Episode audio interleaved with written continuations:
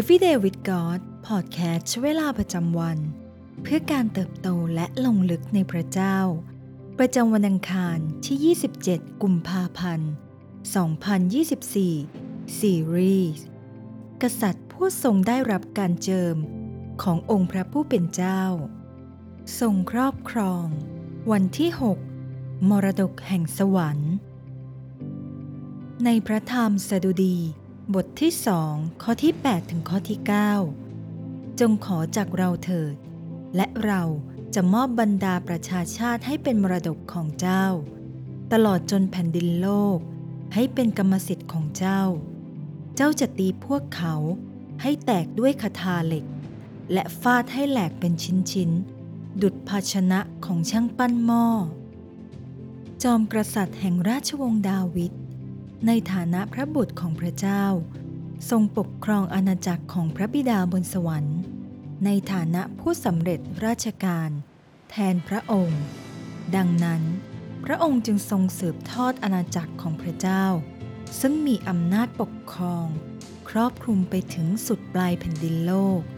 ในพระธรรมปฐมกาลบทที่ 12 ข้อที่ 2 ถึงข้อที่ 3 และบทที่ 18 ข้อที่ 18 ประชาชาติทั้งสิ้นในโลกนี้ เป็นมรดกขององค์จอมกษัตริย์ และพระบิดาบนสวรรค์ทรงสร้างมนุษย์ทุกชาติ และทรงกำหนดเวลา และเขตแดนให้เขาทั้งหลายอยู่ พระธรรมกิจการบทที่ 17 ข้อที่ 26 อย่างไรก็ตาม การที่ยังมีบรรดากษัตริย์ ที่คิดกบฏและมุ่งร้ายเช่นใน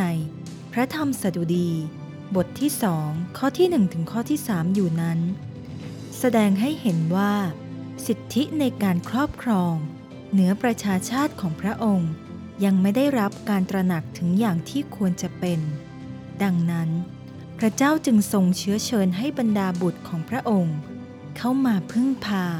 และร้องทูลขอ ให้พระองค์ทรงทำให้แผนการดังกล่าวสำเร็จ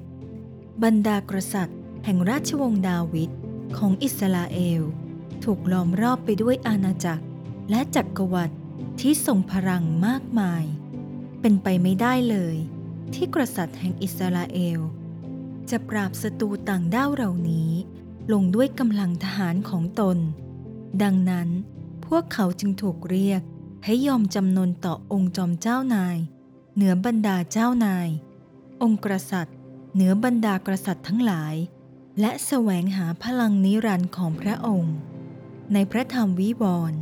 บทที่ 17 ข้อที่ 14 เป็นพระประสงค์ของพระเจ้า ที่จะปราบปรามบรรดาประชาชาติเหล่านี้ ภายใต้การครอบครองของพระองค์ กษัตริย์ผู้ได้รับการเจิมของพระองค์ ดังนั้น พระองค์จึงทรงสัญญาว่า องค์กษัตริย์ผู้ช่วยให้รอด แห่งอิสราเอล จะทรงทำลายประชาชาติที่ดื้อรั้น ด้วยคาถาเหล็กคาถาของจอมกษัตริย์ แห่งราชวงศ์ดาวิดจะทำให้เราศัตรูของอาณาจักรของพระเจ้าแตกเป็นเสียงๆเหมือนภาชนะของช่างปั้นหม้อดินเผา จอมกษัตริย์แห่งอิสราเอล ได้รับคำพยากรณ์ว่า พระองค์จะทรงกำราบทุกคน ที่ต่อต้านการปกครอง อันศักดิ์สิทธิ์ของพระองค์ลง ในพระเยซู เราเห็นนิมิตอันรุ่งโรจน์ของกษัตริย์ นักรบผู้มีชัยชนะที่ปราบปรามศัตรูของพระองค์ลง อย่างราบคาบ พระเยซูทรงสิ้นพระชน บนไม้กางเขน ทรงต่อสู้กับศัตรูโบราณของเรา คือซาตาน พระองค์ทรงบทขยี้งูร้าย จนแหลก และได้รับชัยชนะเหนือความตาย พระเยซู องค์พระผู้เป็นเจ้า ทรงประกาศแก่สาวกของพระองค์ว่า สิทธิอำนาจทั้งหมด ในสวรรค์ก็ดี ในแผ่นดินโลกก็ดี ทรงมอบไว้แก่เราแล้ว ในมัทธิว บทที่ 28 บทที่ 18 พระเยซูทรงเป็นผู้ที่จะปกครองประชาชาติทั้งปวง ด้วยคาถาเหล็ก และบัดนี้ทรงนั่งอยู่กับพระเจ้าที่บัลลังก์ของพระองค์ ในพระธรรมวิวรณ์บทที่ 12 ข้อที่ 5 ในไม่ช้า พระองค์จะเสด็จกลับมา ในฐานะองค์กษัตริย์ จอมทัพขี่ม้าสีขาว จะทรงนำกองทัพสวรรค์มาเพื่อต่อสู้กับทุกคนที่ต่อต้านการครอบครอง ศักดิ์สิทธิ์ของพระองค์ ในวันนั้น พระเยซูจอมกษัตริย์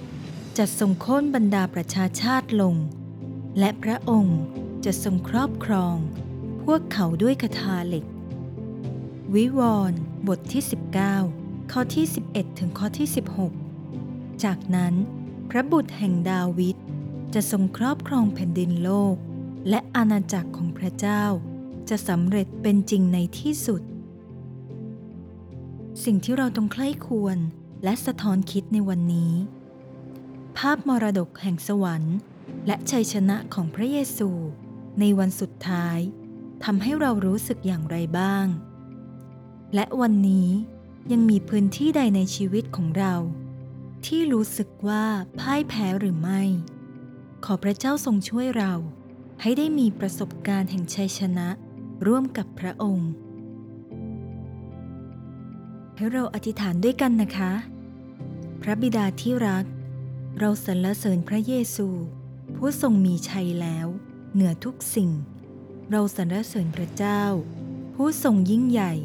ผู้ทรงครอบครองทั่วทั้งสวรรค์ และแผ่นดินโลก